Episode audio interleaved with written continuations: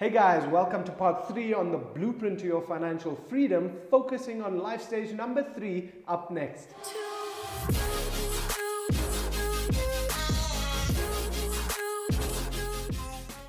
Hey guys, welcome back to Money Talks with me, Nabil Khan, where we start a real conversation about money for you to build the right mindsets, habits, and education in your journey to financial freedom.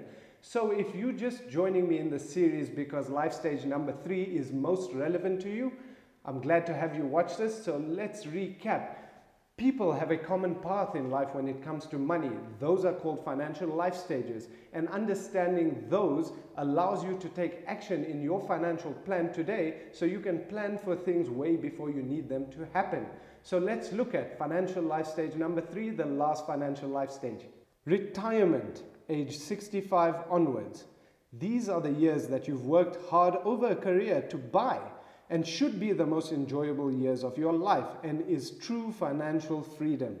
But this is also a time when you still need to have a plan because there are always financial needs to be addressed.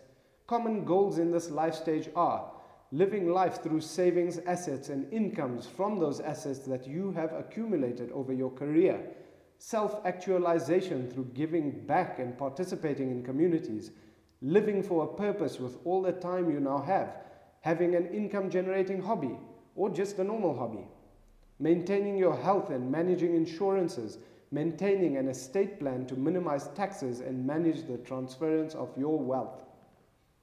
So, personally, I'm not sure what this life stage feels like for people already there. Well, obviously, but what I can tell you is that I have seen a lot of scenarios of how this can play out. And I trust my expertise and knowledge on this topic well enough to tell you that it is hugely important for you to review your assets and investments regularly and understand the position of your investments as you go through your golden years because quite simply things can change markets move things that were once relevant can quickly become irrelevant and it's all about risk and how long your plan can take you through for. Now, time in each financial life stage obviously varies from person to person. However, achieving your financial goals fundamentally is based on common principles of planning, investing, and understanding and building the right habits to take you through life. And on that note, thanks for watching, guys. I hope you enjoyed this series on financial life stages and it helped you to understand what to expect so that you can have the end in mind